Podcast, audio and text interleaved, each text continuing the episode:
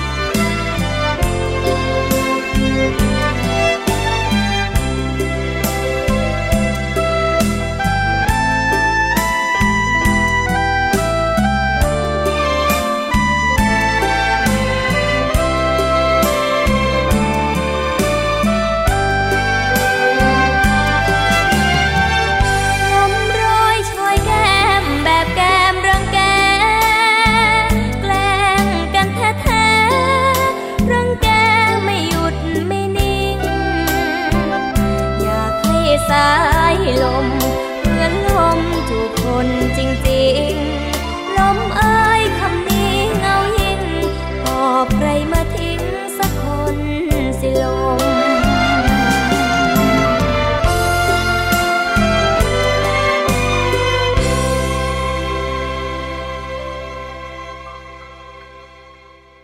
วัสดีค่ะ คุณผู้ฟังคะกลับมาพบกับรายการภูมิคุ้มกันรายการเพื่อผู้บริโภคกันอีกครั้งหนึ่งแล้วนะคะ เราพบกันทุกวันจันทร์ถึงวันศุกร์ค่ะเวลาดีๆนะคะ ช่วงเวลา 10นาฬิกาถึง 11นาฬิกาแบบนี้ค่ะดำเนินรายการโดยดิฉันสวนีชัมเฉลียวนะคะ แล้วก็คุณชนาทิพย์ไพรพงศ์ด้วยค่ะ ฟังและดาวน์โหลดรายการได้นะคะ ไม่ว่าจะเป็นฟังสด หรือว่าฟังย้อนหลังค่ะทาง www.thaipbsradio.com นะคะหรือว่าจะดาวน์โหลดแอปพลิเคชันมาฟังกันก็ได้ค่ะ ทางมือถือไทย PBS Radio นะคะเข้าไปทำตามระบบแนะนำเลย ไม่ว่าจะเป็นระบบ Android หรือว่า iOS ก็สามารถที่จะติดตามฟังกันได้ทุกที่ทุกเวลาค่ะ แฟนเพจเข้ามากดไลค์กันได้ทาง www.facebook.com/thaipbsradiofan นะคะ หรือว่าจะโทรมาเพื่อติชมรายการให้ข้อเสนอแนะในรายการภูมิคุ้มกันก็ทำได้เช่นกัน ทางหมายเลขโทรศัพท์ 027902666 ค่ะ และขอสวัวัสดีนะคะ ไปยังสถานีวิทยุที่เชื่อมโยงสัญญาณกับรายการภูมิคุ้มกัน แล้วก็รับฟังไปพร้อมๆกันในขณะนี้นะคะ สวัสดีไปยังสถานีวิทยุชุมชนคนหนองย่าไซค่ะ จังหวัดสุพรรณบุรีนะคะ FM 107.5เมกะเฮิรตสถานีวิทยุชุมชนปฐมสาคร จังหวัดสมุทรสาคร FM 106.25เมกะเฮิรตสถานีวิทยุชุมชนคนเมืองลี้จังหวัดลำพูนค่ะ FM 103.75เมกะเฮิรตซ์สถานีวิทยุเทศบาลทุ่งหัวช้างจังหวัดลำพูน FM 106.25เมกะเฮิรตสถานีวิทยุเมืองนนสัมพันธ์ค่ะ FM 99.25 และ 90.75เมกะเฮิรตรวมทั้งสถานีวิทยุในเครือ R Radio นะคะวิทยาลัยอาชีวศึกษาค่ะ และขอสวัสดีไปยังสถานีวิทยุชุมชนจังหวัดตราดด้วยนะคะ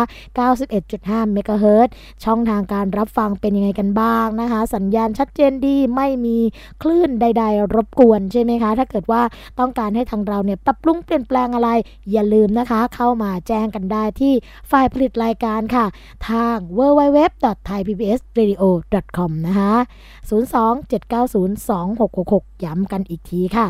สำหรับวันนี้ค่ะคุณผู้ฟังคะสวัสดีก็มีเรื่องราวดีๆ มาฝากกัน โดยเฉพาะเรื่องที่เกี่ยวข้องกับสุขภาพนะคะแล้วก็เรื่องของระบบยานั่นเองค่ะ หลังจากที่เรามีการพูดคุยกันไปนะคะ ขออากับทางด้าน อาจารย์นิยดาเกียรติยิ่งอังสุรีกันไปแล้วนะ เรื่องของสัปดาห์ การใช้ยาต้านจุลชีพนะคะ อย่างไรให้เกิดความปลอดภัยนะคะแล้วก็ไม่มีเรื่องของการดื้อยา แต่หลังจากนั้นค่ะเราก็มีการพูดคุยกันต่อเนื่องนะคะว่าอ่าที่ผ่านมาเองเนี่ยหลังจากที่ประเทศไทยของเราต้องเผชิญปัญหา เรื่องของการดื้อยาต้านจุลจุลินชีพ หรือว่าจุลชีพต่างๆ ตรงนี้เนี่ยก็ ลุกลามเข้าไปในสถานบริการหรือว่าโรงพยาบาลกันแล้วนะคะ วันนี้ค่ะ เราเลยจะมาพูดคุยกับแขกรับเชิญนะคะที่มีความเชี่ยวชาญเป็นพิเศษ แล้วก็มีความรู้เกี่ยวกับเรื่องนี้มีประสบการณ์ตรงนะคะที่จะมาพูดคุยกันว่าในปัจจุบันนี้เนี่ยเรื่องของการดื้อยาเป็นอย่างไรกันไปแล้วบ้างนะคะ นั่นก็คือทางด้านผู้ช่วยศาสตราจารย์นายแพทย์กำธรมาลาธรรมค่ะ ซึ่งท่านนะคะก็ยังเป็นในส่วนของกรรมการผู้ทรงคุณวุฒิค่ะในคณะกรรมการนโยบาย การดื้อยาต้านจุลินทรีย์แห่งชาติด้วยนะคะ นอกจากนั้นค่ะ ทางคุณหมอเองเนี่ยก็ยังเป็นนายกสมาคมโรคติดเชื้อแห่งประเทศไทยด้วยนะคะ ตอนนี้อยู่ในสายกับเราเรียบร้อยแล้วค่ะ สวัสดีค่ะคุณหมอคะ ครับสวัสดีครับ ค่ะ ต้องบอกว่าตอนนี้ค่ะน่าเป็นห่วงมากๆ เกี่ยวกับเรื่องของสถานการณ์การดื้อยา เราเรียกกันว่ายาปฏิชีวนะก็ดียาต้านจุลินชีพก็ดีนะคะ อยากให้คุณหมอลองเล่าให้คุณผู้ฟังฟังนิดนึงค่ะว่า ปัจจุบันนี้เนี่ยปัญหาที่เกิดขึ้นในโรงพยาบาลนะคะ มีอะไรกันบ้างคะเกี่ยวกับเรื่องของการดื้อยานะคะ คือเรื่องการดื้อยานี่อันแรกต้องทำความเข้าใจก่อนให้ชัดๆนะครับ ว่าการดื้อยานี่เราพูดถึงตัวเชื้อโรคนะครับอืมอ่าเราไม่ได้พูดถึงว่าผู้ป่วยดื้อยานะค่ะอันนี้จะสับสนกันเยอะเวลาเราพูดเรื่องดื้อยาคือ เชื้อดื้อยา เชื้อโรคเนี่ยเชื้อโรคคือตัวที่เอ่อทำให้เราป่วยครับอืมทีนี้เวลาเราป่วยเนี่ยมันเกิดจากหลายสาเหตุด้วยกัน อาจจะเป็นโรคติดเชื้อหรือไม่ใช่โรคติดเชื้อก็ได้ค่ะแต่ว่าเวลาที่เราพูดถึงเรื่องเชื้อดื้อยานั้นก็จะหมายถึงโรคติดเชื้อมและเชื้อที่ทำให้เกิดโรคติดเชื้อก็เป็นเชื้อชนิดที่มันดื้อยาค่ะอืมนะครับ อันนี้คือทีนี้ต้องทำความเข้าใจนี้ก่อนเพราะคนสับสนเยอะเวลาบอกเอ๊ะผมดื้อยาแล้วจะมีอาการยังไงไม่ใช่อืมนะครับคือเชื้อมันดื้อยาค่ะอาจารย์เชื้อดื้อยานี่ก็แปลว่า โดยปกติเราใช้ยาธรรมดารักษาการติดเชื้อชนิดนี้ได้อืม แต่เกิดการเปลี่ยนแปลงในตัวเชื้อแล้วเชื้อมันเกิดดื้อยาขึ้นมาอืมก็ทำให้เราใช้ยา ที่เคยใช้ได้ผลเนี่ย มันก็จะไม่ได้ผล เพราะมันฆ่าเชื้อไม่ได้ค่ะการที่ยาฆ่าเชื้อไม่ได้เนี่ยเรียกว่าเชื้อมันดื้อยาแล้ว ค่ะอาจารย์นะครับ ก็หมายความว่าง่าย ๆ ก็คือ อ่า ถ้าเกิดปัญหาเชื้อดื้อยา และเชื้อดื้อยาชนิดนี้ทำให้เราป่วยการรักษาก็จะยุ่งยากขึ้นก็คือเราหายามาใช้รักษาได้ยากขึ้น อาจารย์คะนี่ตอนนี่คือนี้ภาพนะกว้างๆของเชื้อดื้อยาโอ้ครับแล้วในโรงพยาบาลตอนนี้ค่ะอาจารย์ มีปัญหาพบว่าผู้ป่วยมีอาการดื้อยาตรงนี้เนี่ย หรือว่าเชื้อโรคนะคะเชื้อโรคมีการดื้อยาอ่านั่นกัแหละครับเยอะไหมคะอาจารย์นั่นแหละครับ ไม่ได้ผู้ป่วยมีอาการดื้อยานะครับนี่ค่ะอาจารย์ผมเชื้อโรคเห็นไหมเห็นไหมเชื้อโรคอ่าค่ะอาจาต้อรงย์ผู้ป่วยติดเชื้อดื้อยามากไหมค่ะอ่าในโรงพยาบาลทั่วประเทศขณะนี้อ่ามีอกมีการพบผู้ป่วยติดเชื้อดื้อยา มากน้อยไม่เท่ากันแล้วแต่ลักษณะของโรงพยาบาล แล้วแต่ว่าอยู่ที่อ่าเป็นโรงพยาบาลที่มีความแน่นหนาแออัดมากขนาดไหนโรงพยาบาลใหญ่แค่ไหนเอ่อผู้ป่วยที่อยู่ในโรงพยาบาลนั้น เป็นผู้ป่วยที่อ่าพื้นฐานดั้งเดิมเนี่ยเป็นผู้ป่วยหนักอยู่แล้วหรือเปล่านะครับอืมถ้าเป็นผู้ป่วยซึ่งอ่าโรคง่ายๆเช่นในโรงพยาบาลชุมชนค่ะนะอยู่อยู่โรงพยาบาลไม่ไม่กี่วันก็กลับบ้าน อย่างนี้เอ่อการซื้อยาก็จะเกิดน้อยอืมแต่ถ้าอยู่ในโรงพยาบาลที่ใหญ่ขึ้น เช่นโรงพยาบาลจังหวัด โรงพยาบาลศูนย์หรือโรงพยาบาลมหาวิทยาลัยในจังหวัดใหญ่ๆนะครับรวมทั้งในกรุงเทพมหานครด้วย ก็จะพบเชื้อรื้อยาในสัดส่วนที่ค่อนข้างมากกว่าอืมโรงพยาบาลขนาดเล็กๆ ครับ ค่ะ อาจารย์คะแล้วสาเหตุหลักๆ เลยนะคะ ที่เกิดเชื้อดื้อยากับผู้ป่วยแบบนี้เนี่ย เกิดจากอะไรอะคะอาจารย์ จริงๆ เชื้อดื้อยานี่ไม่ได้มีเฉพาะในโรงพยาบาลครับอื มันจะมีทั้งอ่าเชื้อที่อยู่ที่บ้านในบ้านเราเนี่ยทั่วๆไปข้างนอกโรงพยาบาลก็มีแล้วโอ้จนมาถึงในโรงพยาบาลเลยนะครับโอ้งั้นเอ๊ะมันเกิดการดื้อยาได้ยังไงค่ะเชื้อดื้อยาเกิดการดื้อยาได้เนี่ย เพราะมันเจอกับยาอืมนะครับ คือการดื้อยาเป็นปรากฏการณ์ปกติของเชื้อโรคครับ เวลามัน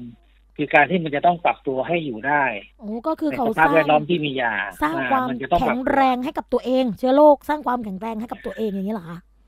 ใช่ครับ เพราะโอ้เพราะว่ายาที่เราใช้เนี่ยจริงๆแล้วมันเป็น มันจะเป็นสารเคมีซึ่งมีอยู่แล้วในธรรมชาตินะครับค่ะแต่เพียงแต่ว่าเราก็เอามาสังเคราะห์เอามาดัดแปลงโครงสร้างมเพื่อให้ใช้การได้ในในคนหรือในสัตว์เลี้ยงของเราอืมค่ะอ่าอาจารย์ทีนี้ อ่า เชื้อโรคเนี่ยจริงๆเขารู้จักยา คือรู้จักสารเคมีพวกนี้มาก่อนหน้านี้แล้ว เพราะฉะนั้นมันก็จะต้องมีกลไกนะฮะ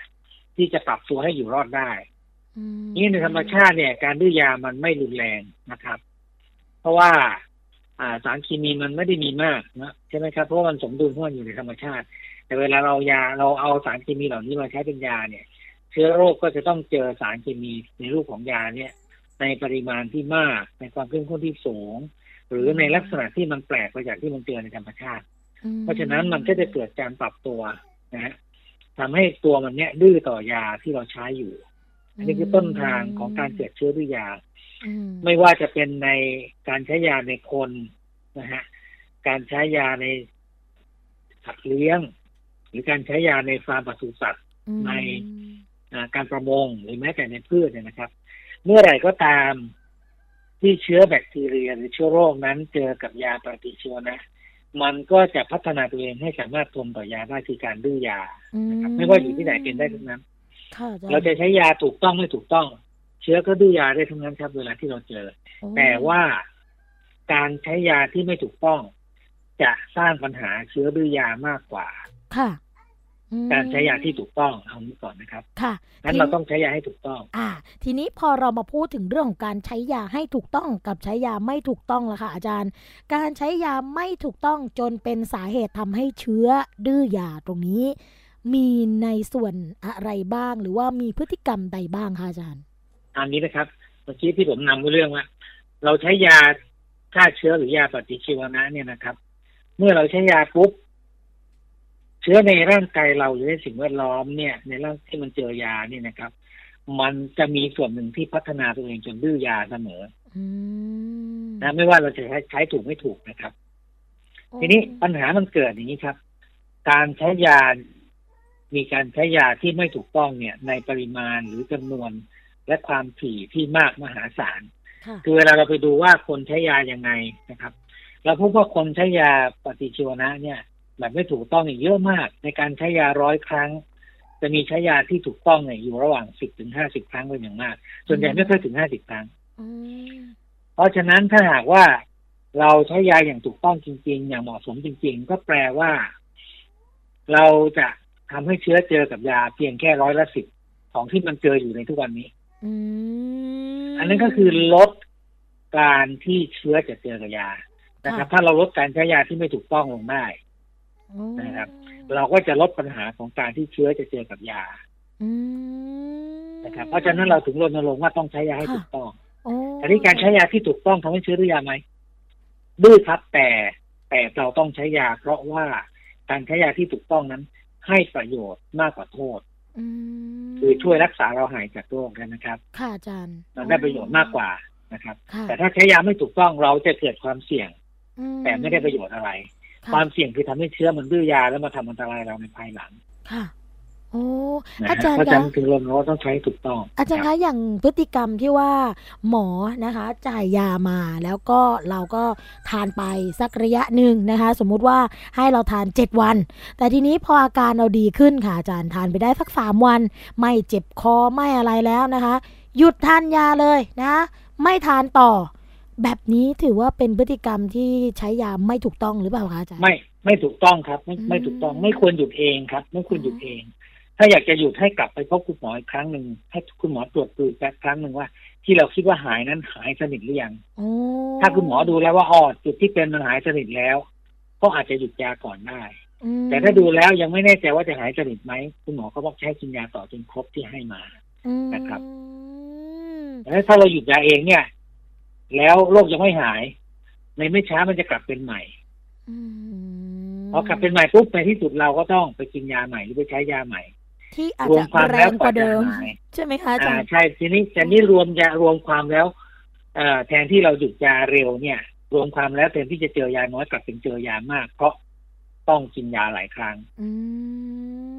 มอ่าโอ้โใช่ไหมครับ นี้แต่ถ้าเกิดเรากินยาจนครบที่โรคหายสนิทแล้วเนี่ยก็จบครั้งเดียวเลยอื้อหือเรื่อง ก็ไม่ต้องขารเจอยาอีก ปริมาณยาที่เราเจอก็จะน้อยกว่าการกินแบบไม่ถูกต้องโอ้โหค่ะอาจารย์ แล้วการที่คนไข้นะคะในโรงพยาบาลเนี่ยมักที่จะเจอกับปัญหาอ่าการติดเชื้อในกระแสเลือดนะคะหรือว่าเราใช้คำว่าการติดเชื้อในกระแสโลหิตกันแบบนี้เนี่ยคำศัพท์นี้หรือว่าโรคที่เราพูดกันตรงนี้เนี่ยเกี่ยวข้องกับเรื่องของการดื้อยาด้วยไหมคะอาจารย์ นะคือคือเชื้อดื้อยานี่มันเป็นจริง ๆ แล้วเนี่ย มันก็คือเชื้อชนิดเดียวกับที่ก่อโรคทั้งหลายเนี่ยแหละครับอ๋อ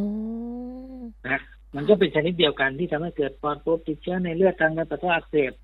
ท้องอ่าอะไรนะครับลำไส้อักเสบมคือเป็นเชื้อชนิดเดียวกันตัวเชื้อเนี่ยค่ะเพียงแต่ว่า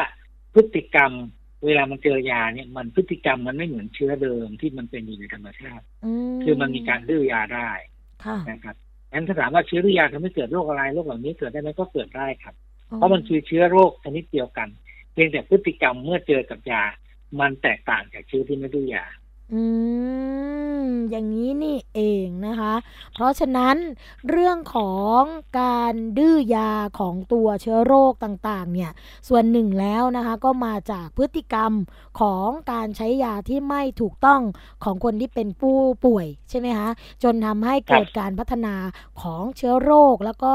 ต่อต้านยาที่เราให้ไปจนท้ายที่สุดก็คือ อาจจะไม่มียาตัวไหนที่รักษาโรคนี้ได้ใช่ไหมคะอาจารย์คะ ถูกต้องครับครับอืมแล้วในส่วนของ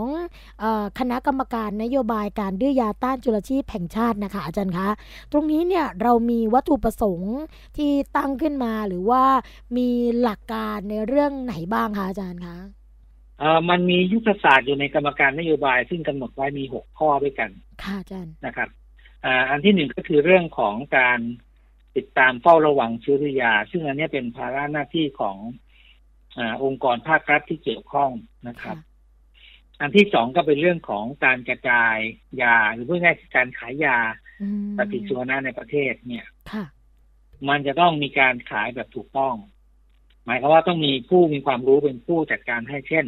เภสัชกรที่ได้รับการอบรมให้มีความรู้อย่างนี้แล้วอืมหรือแพทย์ที่มีความรู้ในการจ่ายยาปฏิชีวนะ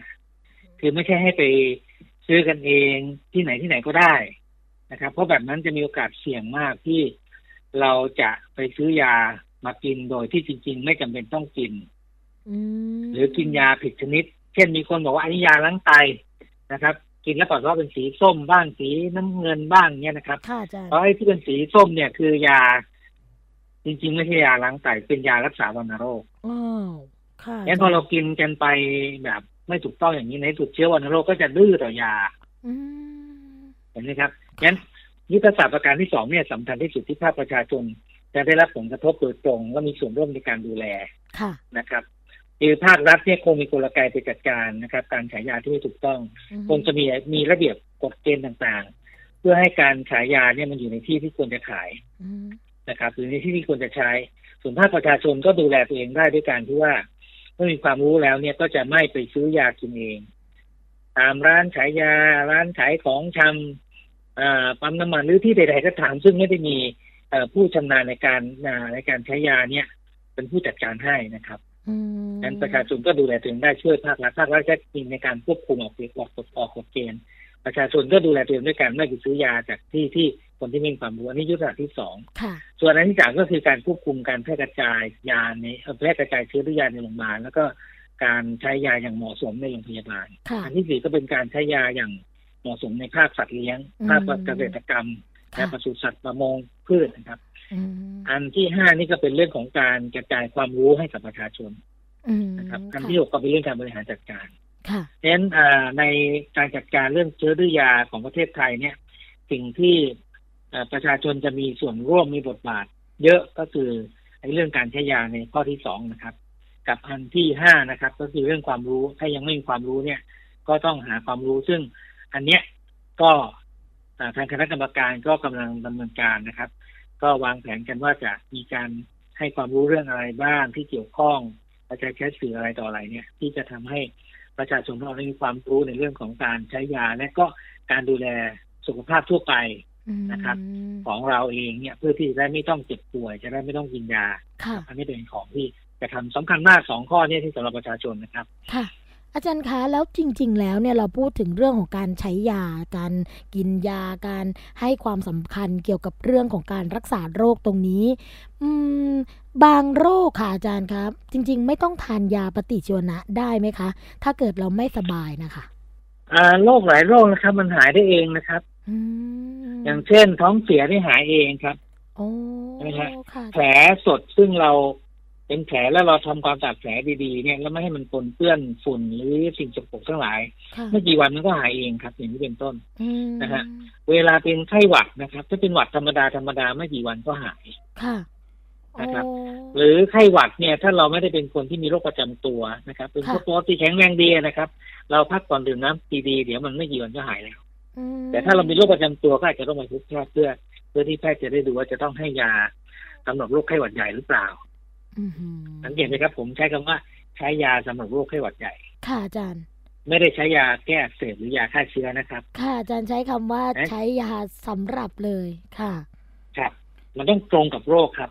อืมนะไข้หวัดใหญ่เนี่ยบางคนต้องกินยา บางคนไม่ต้องกินยานะครับ ถ้าเป็นค่ะคนที่มีโรคประจำตัวก็ก็มักจะต้องกินยาสำหรับไข้หวัดใหญ่ แต่ถ้าไม่ไม่ได้มีโรคประจำตัวอะไรเนี่ย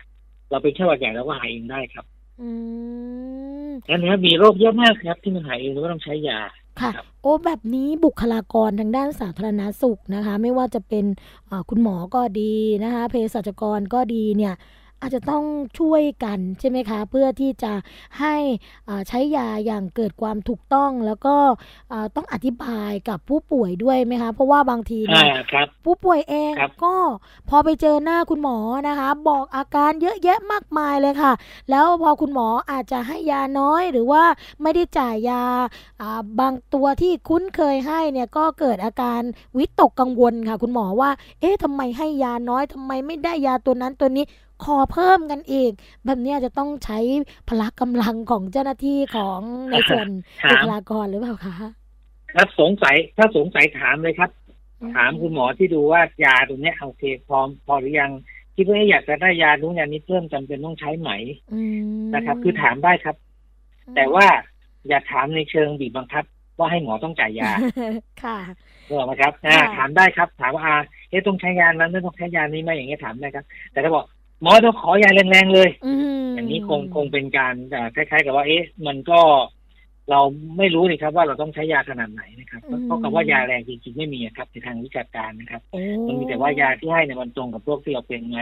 ถ้ามันตรงก็หายไม่ต้องแรงก็หายครับโอ้นะครับแบบงั้นคุยกับคุณหมอให้เข้าใจว่ายาที่เราต้องกินเนี่ยก็คือขนาดนี้จริง ๆ นะจะได้เกิดความมั่นใจ คือทานได้แต่อย่าไป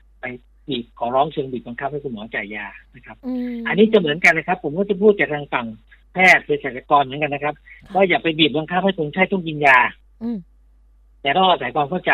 ค่ะแล้วก็ถ้าคนไข้ไม่จำเป็นต้องกินยาปฏิชีวนะ ก็อย่าไปสั่งยาปฏิชีวนะให้คนไข้อืมโดยเกรงว่า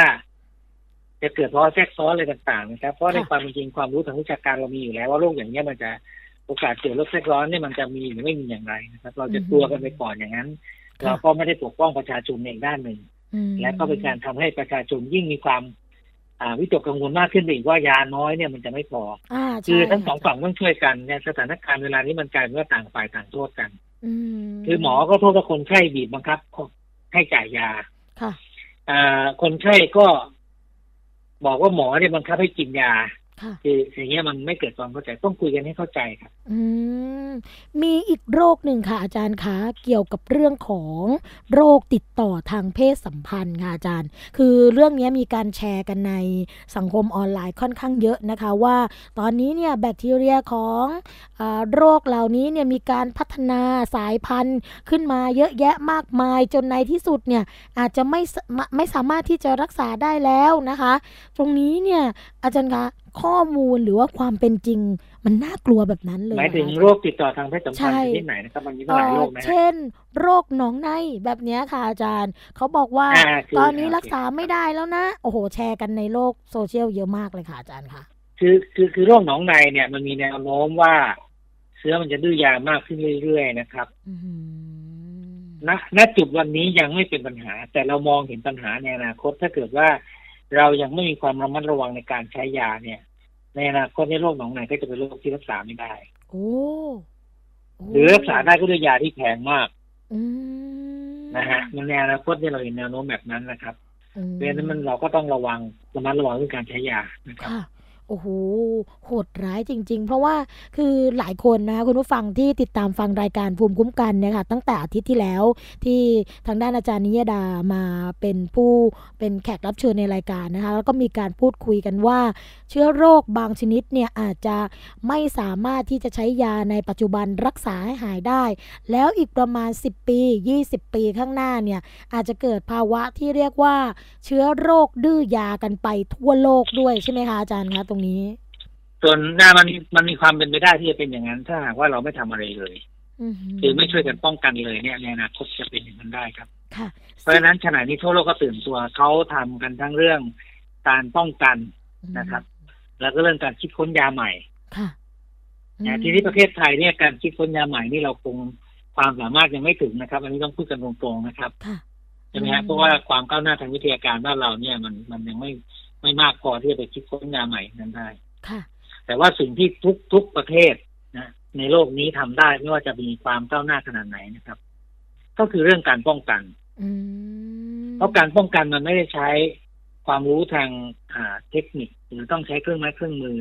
ค่ะหรือน้ำยาที่มีราคาแพงแต่ประการใดค่ะอาจารย์นะครับอืมอ่าเช่นการใช้ยาปฏิชีวนะอย่างถูกต้องค่ะใช้เมื่อจำเป็นไม่จำเป็นอย่าไปใช้ อืมอย่างนี้ยครับใครๆก็ทำได้ถูกไหมฮะใช่ค่ะอาจารย์อ่าอืมการรักษาสุขภาพอนามัยของตัวเองไม่ให้เจ็บป่วย อันนี้ก็ฟังตามวิทยุดูทีวีนะฮะอ่านหนังสือคุยกับแพทย์เภสัชว่าเราโรคอย่างนี้จะป้องกันยังไง แล้วก็ปฏิบัติตามนั้นเราก็จะป้องกันตัวเองไม่ให้ป่วยอืมก็ลดความจำเป็นในการใช้ยาค่ะส่วนอันนี้ถ้าใครๆก็ทำได้อยู่ที่ไหนก็ทำได้อืมนะครับอาจารแล้วย์ก็การปฏิบัติตัวอย่างค่ะถูกต้องเมื่อไปพบแพทย์แล้วแพทย์อ่าแนะนำให้รับประทานยาอย่างไร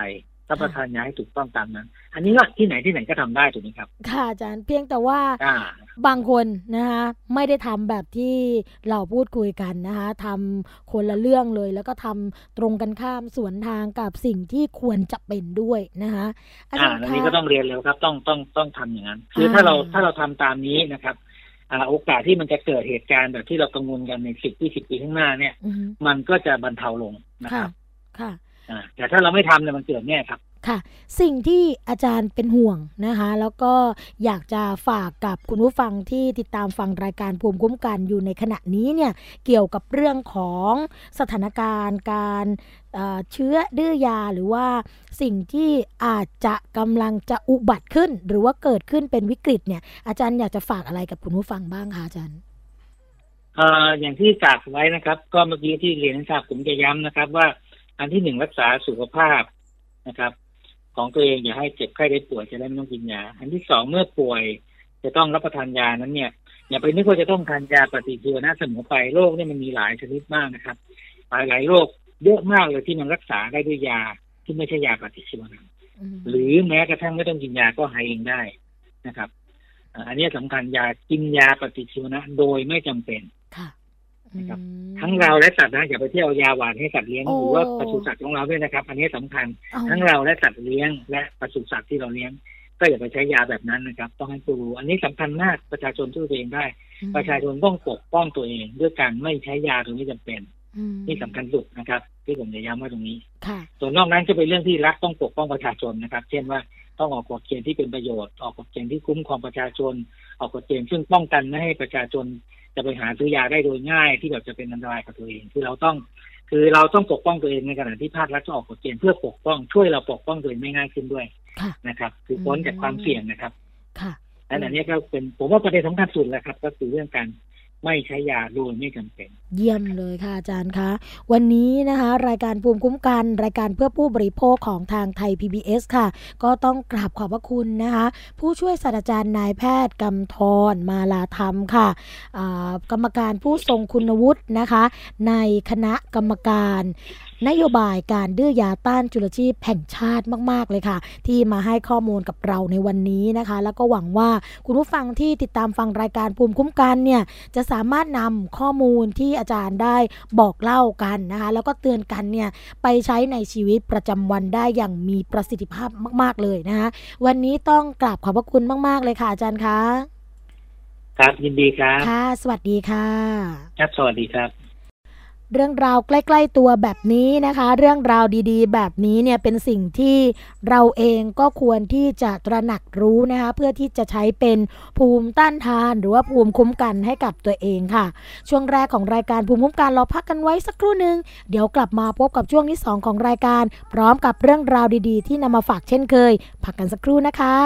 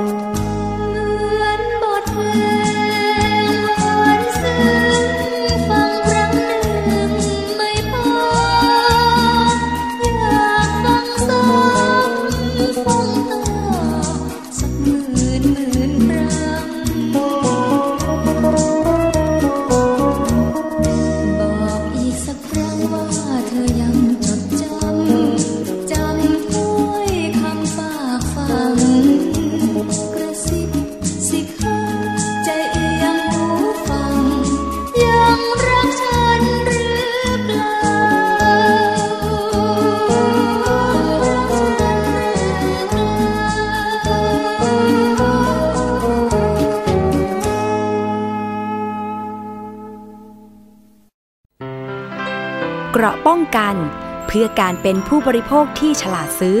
และฉลาดใช้ ในรายการ ภูมิคุ้มกัน กลับมาพบ กับช่วงที่ 2 ของรายการภูมิคุ้มกันรายการเพื่อผู้บริโภคค่ะ คุณผู้ฟังคะสำหรับช่วงที่ 2 นะคะ เราก็มีสาระดีๆ มาฝากกันเช่นเคย โดยเฉพาะปัญหาด้านสุขภาพค่ะที่น่าเป็นห่วงสำหรับคนไทยในขณะนี้นะคะ นั่นก็คือเรื่องของสารเสพติดค่ะ แล้วก็แอลกอฮอล์เพราะว่าเป็นต้นเหตุปัญหาด้านจิตเวชในคนไทย ซึ่งแนวโน้มนะคะ อายุน้อยลงเรื่อยๆ ค่ะ ซึ่งกรมสุขภาพจิตเองนะคะ ก็มีการพัฒนาระบบบำบัด รักษาฟื้นฟู แล้วก็มีมืออาชีพนะคะสำหรับเรื่องของการขยายเครือข่ายค้นหาติดตาม เพื่อให้ผู้ป่วยเนี่ยสามารถเข้าถึงการรักษา แล้วก็ตั้งเป้านะคะในปี 2561 ว่าอ่าจะทำให้อัตรานะคะเรื่องของการไม่หันไปใช้สารเสพติด หรือว่าการดื่มเหล้าซ้ำติดต่อกัน 3 เดือนเนี่ยได้ถึง 95%นะคะซึ่งเรื่องนี้ได้รับการเปิดเผยจากนาวากาตรีนายแพทย์บุญเรืองไตเรืองวรวัตรค่ะอธิบดีกรมสุขภาพจิตนะคะก็ให้สัมภาษณ์เกี่ยวกับสถานการณ์ของการเจ็บป่วยทางจิตเวชว่า เรื่องของสภาพปัญหานะคะก็เกิดจากหลายสาเหตุด้วยกัน โดยเฉพาะจากสภาพสิ่งแวดล้อม เช่น สภาพสังคม เศรษฐกิจการเลี้ยงดูนะคะก็นับเป็นต้นเหตุที่มีแนวโน้มรุนแรง แล้วก็มีความซับซ้อนมากขึ้นค่ะ คุณผู้ฟังคะผลการสำรวจนะคะ ด้านระบาดวิทยาของปัญหาสุขภาพจิตของกรมสุขภาพจิตล่าสุด ในปี 2556 นะคะก็พบว่าคนไทยอายุ 18 ปีขึ้นไปค่ะ ป่วยเป็นโรคทางจิตเวชนะคะหรือว่ามีปัญหาด้านสุขภาพจิตในรอบ 12 เดือนนะคะถึง 13.9%หรือมีจำนวน 7 ล้านกว่าคน ในจำนวนนี้ค่ะ 44%มีสาเหตุมาจากการใช้ยาเสพติดต่างๆ รวมทั้งการดื่มเหล้าด้วยนะคะ รวม 3 ล้านกว่าคนค่ะ ก็แบ่งเป็นเรื่องของการดื่มเหล้าอย่างหนักจำนวน 2.75 ล้านคน แล้วก็จากการใช้สารเสพติดต่างๆนะคะที่ออกฤทธิ์ต่อจิตประสาทเช่น ยาบ้ายาไอซ์เฮโรอีน กระท่อมกัญชานะคะรวมทั้งการใช้ยาในทางที่ผิดค่ะ เช่น ยาลดความอ้วน ยากลุ่มยานอนหลับนะคะก็จำนวน 3 0 0แสนคนทำให้เกิดโรคสมองติดยา ติดเหล้ามีความผิดปกติทางด้านความคิดและก็พฤติกรรมตามมาค่ะอธิบดีกรมสุขภาพจิตนะคะ ก็ยังกล่าวเพิ่มเติมค่ะว่า ผู้ป่วยที่ดื่มเหล้าสิ่งเสพติดต่างๆนะคะ ไปยุ่งเกี่ยวตรงนี้เนี่ยก็จะมีอาการป่วยทางจิตเวชร่วมด้วยค่ะ จัดเป็นผู้ป่วยที่ต้องให้การดูแลรักษาที่มีความยุ่งยากซับซ้อนนะคะ แต่ปัญหาสำคัญก็คือผู้ใช้สารเสพติดส่วนใหญ่เนี่ยประมาณ 95%ไม่คิดหรือไม่รู้สึกว่าควรได้รับการรักษาค่ะ มีเพียงร้อยละสี่ที่คิดว่าควรได้รับการรักษา แต่ไม่ได้พยายามมารักษาค่ะ และร้อยละหนึ่งนะคะก็คิดว่าตนเองควรได้รับการรักษาและสมัครใจเข้ารักษานะคะกลุ่มนี้มีประมาณ 30,000 คนค่ะ โดยผู้เสพหน้าใหม่นะคะ ก็จะเริ่มทดลอง เรื่องของการใช้สารเสพติดตั้งแต่อายุน้อยๆค่ะ ประมาณ 11ถึง12 ปีนะคะ แล้วก็เริ่มเสพหนักขึ้นในอายุ 17 ปีค่ะ ดังนั้นนะคะคุณผู้ฟังคะแนวโน้มผู้ป่วยจิตเวชไทยในอนาคตเนี่ยก็จะมีอายุน้อยลงเรื่อยๆนะคะ ทั้งนี้พอเปรียบเทียบกับอาการของโรคจิตเวชที่เกิดจากการใช้สารเสพติดนะคะก็จะมีความรุนแรงมากขึ้น ทั้งอาการก้าวร้าว เสี่ยงต่อการเกิดความรุนแรง แล้วก็ส่งผลกระทบ ให้เกิดความเสียหายทั้งชีวิตทรัพย์สิน ทั้งในระดับบุคคลนะคะสังคมแล้วก็ประเทศชาติด้วยค่ะ ซึ่งในการแก้ไขปัญหานี้อย่างเป็นระบบนะคะ ปีนี้ค่ะกรมสุขภาพจิตเองก็ได้มีการวางแผน วางระบบบริการผู้ป่วยกลุ่มนี้ ซึ่งมีอยู่ 4 ขั้นตอนก็คือ เรื่องของการประเมินคัดกรอง การบำบัดรักษา การฟื้นฟูสมรรถภาพ และการดูแลในชุมชน หลังผ่านการบำบัดป้องกัน การกลับ ไปเสพยาซ้ำนะคะ ก็เน้นให้เรื่องของการดูแลแบบสหวิชาชีพ ผสมผสานกันนะคะ ทั้งด้านการรักษาอาการสมองติดยา การฟื้นฟูจิตใจ การปรับความคิดแล้วก็พฤติกรรมค่ะ โดยได้พัฒนาบุคลากรของโรงพยาบาลจิตเวช 18 แห่งทั่วประเทศนะคะให้เป็นระดับมืออาชีพค่ะ หรือว่าเป็นกูรูด้าน ผู้ป่วยจิตเวชจากสารเสพติดเสพติดนี้นะคะ ก็เป็นการเฉพาะด้วยค่ะ ทั้งจิตแพทย์ พยาบาล นักจิตวิทยาคลินิก นักสังคมสงเคราะห์ ซึ่งทั่วประเทศนะคะ มีแล้วกว่า 800 คนค่ะ แล้วก็มีการจัดฟื้นฟูองค์ความรู้ แล้วก็ทักษะในการใช้เครื่องมือตรวจคัดกรองผู้ป่วยนำเข้า ให้เพื่อที่จะนำเข้าสู่ระบบการรักษาฟื้นฟูค่ะ แล้วก็มีการนำเทคโนโลยีนะคะ ไปถ่ายทอดให้กับเครือข่ายบริการก็คือ โรงพยาบาลทุกระดับกว่า 10,000 แห่งในเขตสุขภาพทั่วประ เทศนะคะ คุณผู้ฟังคะนอกจากนั้นแล้วนะคะ ก็ยังมีการเพิ่มความเข้มข้นของระบบการติดตามในชุมชนค่ะ ซึ่งก็เป็นช่วงสำคัญที่สุดนะคะ ถือว่าเป็นหัวใจของความสำเร็จค่ะ เพื่อให้ ผู้ผ่านการบำบัดเลิกสารเสพติดอย่างถาวรนะคะโดยจัดผู้รับผิดชอบหลัก แล้วก็พัฒนาเครือข่ายในชุมชน หมู่บ้าน โดยพัฒนาอสมค่ะ ให้เป็นอสมเชี่ยวชาญด้าน ยาเสพติดเพื่อติดตามผู้ป่วยในชุมชนนะคะ รวมทั้งค้นหาผู้ป่วยในชุมชน เข้าสู่ระบบการบำบัดรักษาในปีที่ผ่านมาเนี่ยเขาบอกว่าอัตราความสำเร็จของการบำบัดรักษาผู้ป่วยจิตเวชยาเสพติดและเหล้าสามารถหยุดเสพได้ต่อเนื่องนะคะเป็นเวลา 3 เดือนหลังบำบัดแล้วก็สูงขึ้นนะคะถึงร้อยละ 94 ค่ะ ในปีนี้กรมสุขภาพจิตก็ตั้งเป้านะคะ ว่าอัตราผู้ป่วยที่ไม่หันไปใช้สารเสพติดซ้ำหลังผ่านการบำบัดจะอยู่ที่ 95%ค่ะ และหากผู้ป่วยสามารถเลิกได้ติดต่อกัน 1 ปี ก็จะมีผลดีมากนะคะ โดยเฉพาะผู้ป่วยที่ยังเป็นเยาวชนค่ะ โอกาสที่สมองจะฟื้นตัวได้เป็นปกติก็จะมีสูง แล้วก็ในปี 2562 นะคะ ก็จะดูการคงอยู่ในระบบบริการค่ะ ของผู้ป่วยกลุ่มนี้ เพื่อสามารถดูแลได้ต่อเนื่องและผลการรักษาที่ดี อันนี้ก็เป็นข้อมูลจาก กรมสุขภาพจิตนะคะเเป็นห่วงกันนะคะเรื่องนี้เนี่ยสามารถที่จะป้องกันได้ เพราะว่าอ่าการที่ไม่ไปยุ่งเกี่ยวกับสารเสพติด หรือยาเสพติดเนี่ยก็นับว่าเป็นสิ่งที่เหมาะสมและถูกต้องอยู่แล้วนะคะ อีกเรื่องหนึ่งค่ะ คุณผู้ฟังคะเป็นกรณีที่ 3 ชาวบ้านที่แม่สอดนะคะ ป่วยเป็นโรคแอนแทรกค่ะ หลังนำเนื้อแพะจากพม่ามารับประทานนะคะ ก็ชาวบ้าน 3 คนในหมู่บ้านแม่โกเออโกนเกณฑ์นะคะหมู่ที่ 9ตำบลมหาวันอำเภอแม่สอดจังหวัดตากค่ะ มีตุ่มแดงบริเวณที่นิ้วมือนะคะ แล้วก็เป็นอาการของโรคแอนแทรกหลังนำแพะที่ซื้อจากประเทศพม่ามารับประทานค่ะทำให้โรงพยาบาลส่งเสริมสุขภาพตำบลมหาวันนะคะต้องประกาศให้ชาวบ้านที่ทานเนื้อแพะ ไปรับยาฆ่าเชื้อหนึ่งในชาวบ้านที่ร่วมทานเนื้อแพะก็กล่าวว่า เพื่อนบ้านนะคะได้นำเนื้อแพะมาแบ่งปันให้ จึงนำไปปรุงให้สุกและทานกันในครอบครัว โดยหลังนะคะจากรับประทานเนี่ยก็พบว่า มีเพื่อนบ้านป่วยด้วยโรคแอนแทรกนะคะก็เลยกังวลว่าจะได้รับเชื้อก็เลยไปขอยาที่โรงพยาบาลส่งเสริมสุขภาพค่ะสำหรับโรคแอนแทรกนะคะคุณผู้ฟังคะเป็นโรคติดต่ออันตราย ร้ายแรง ที่เกิดขึ้นได้ในสัตว์กินหญ้าแทบทุกชนิดค่ะ โดยการติดเชื้อนะคะก็เกิดขึ้นได้ทั้งทางผิวหนัง ทางเดินอาหาร และก็ระบบทางเดินหายใจ โดยเฉพาะทางเดินอาหารแล้วก็ระบบทางเดินหายใจค่ะ หากได้รับการรักษาช้า ก็มีโอกาสที่ผู้ป่วยจะเสียชีวิตได้ด้วยนะคะ อันนี้ก็เป็นข่าวที่เตือนกันไว้สำหรับผู้บริโภคนะคะเรื่องนี้เนี่ยก็สำคัญ เนื่องจากว่าเวลาเราจะบริโภคอะไรก็ต้องเลือกให้ดีๆนะคะไม่เช่นนั้นเนี่ยก็อาจจะเกิดเหตุการณ์อย่างที่เห็นได้นะคะ ก็มาถึงช่วงสุดท้ายของรายการภูมิคุ้มกันกันแล้วค่ะคุณผู้ฟังคะ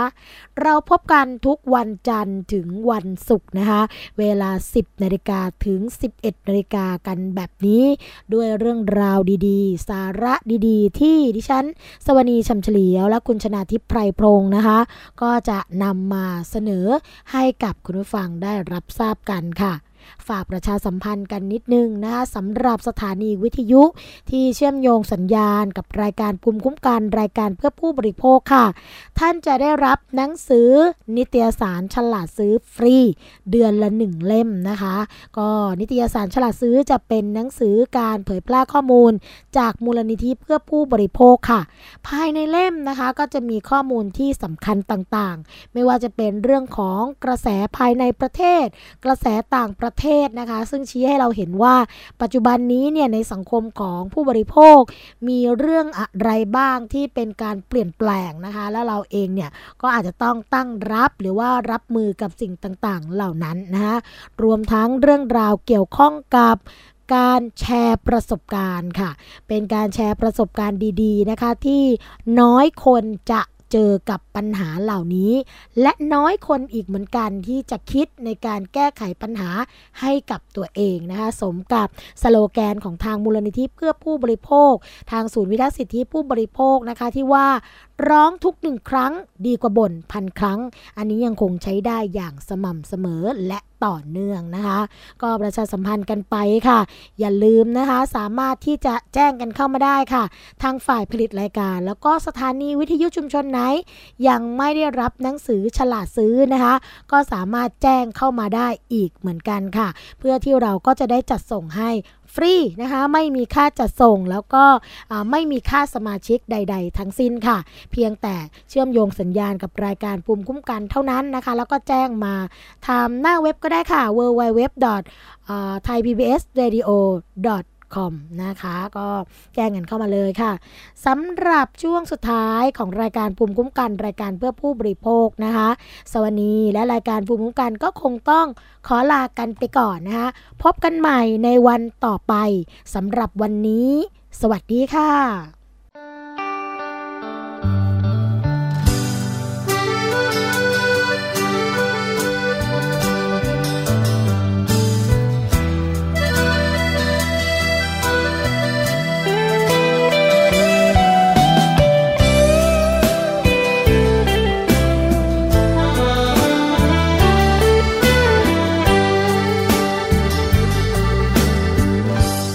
จอกันนานคิดถึงจังเลยพ่อเอ๋ยน้องเอ๋ยจะรู้หรือเปล่า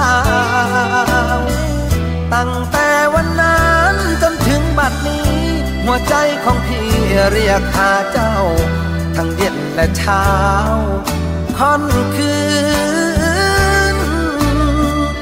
จึงหยิบเอารูปที่เธอให้ไว้ มาดูที่ไรหัวใจสะเอื้นพี่กลัวไอ้หนุ่มอยู่ข้างหลัง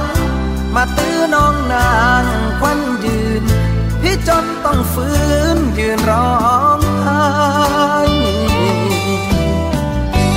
โทรมากรุงเทพ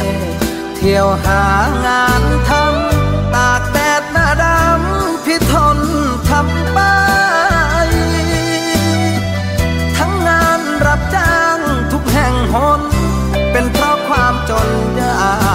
ใจ หวังเก็บเงินไปแต่งกับเธอ จงรอพี่ก่อนพวอนเถิดน้อง อย่าให้พี่มองเพราะน้องนะพี่รักเนื้อนวลอย่างสุดซึ้ง คิดถึงพี่บ้างหรือเปล่าเธอ ส่วนพี่สิเพอคิดถึงอย่างแรง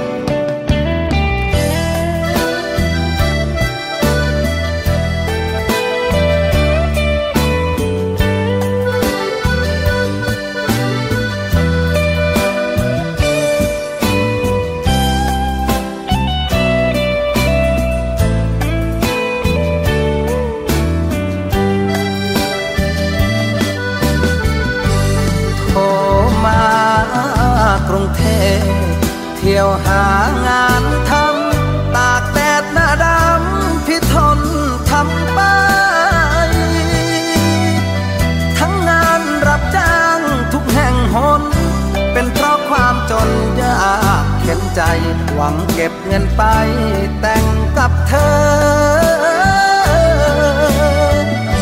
จงรอพี่ก่อนพะวอนเถิดน้อง อย่าให้พี่มองเพราะน้องนะพี่รักเนื้อนวลอย่างสุดซึ้ง คิดถึงพี่บ้างหรือเปล่าเธอ ส่วนพี่สิเพอคิดถึง อย่างแรง